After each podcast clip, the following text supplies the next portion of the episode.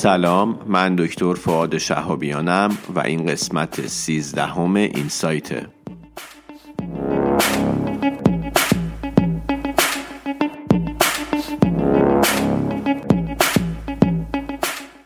این سایت به معنی بینشه و اپیزود میانی دنکسته که در اون ما بدون هیچ توضیح اضافه با همدیگه ابسترکت مقالات رو می‌خونیم.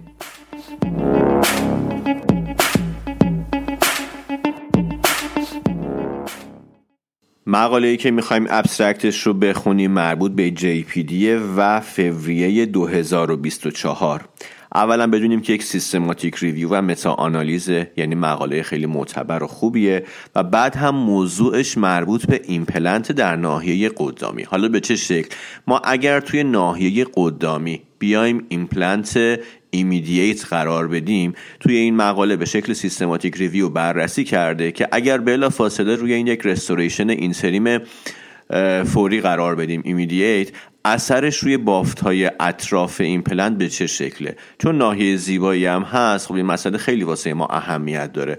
بدونیم خب اگر بدونیم که مثلا این restoration interim مون اثر مثبت روی نگهداری بافت ها داره خب این کار رو انجام میدیم که بافت ها برای restoration دائمی آیندهمون حفظ بشن. اینجا می‌خواد به شکل systematic review بررسی بکنه ببینه که اثر این روی این بافت های اطراف ایمپلنت به چه شکله.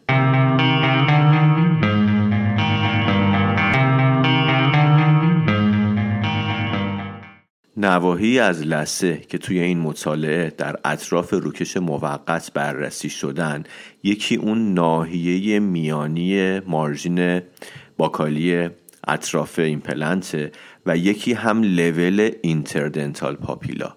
اومده بررسی کرده توی ایمپلنت های تکی تو ناحیه قدامی اثر روکش موقت immediate به چه صورته و روی این دوتا فاکتوری که گفتم یعنی اون وسط margin facial یا buccal و interdental papilla چه اثری داره؟ توضیحات دیگه abstract رو نمیگم چون از اون هدف In-Sight دور میشیم. هدفمون ایجاد نگرشه.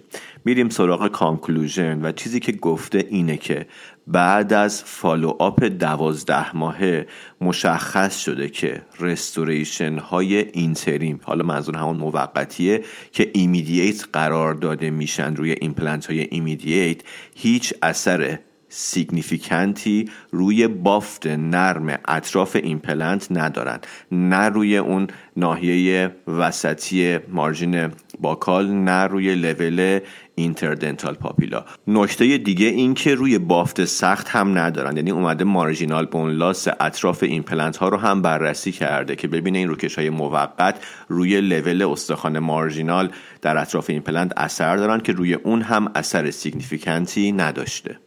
خیلی ممنون که وقتتون رو در اختیار من گذاشتید. امیدوارم که اوقات خوبی رو داشته باشید.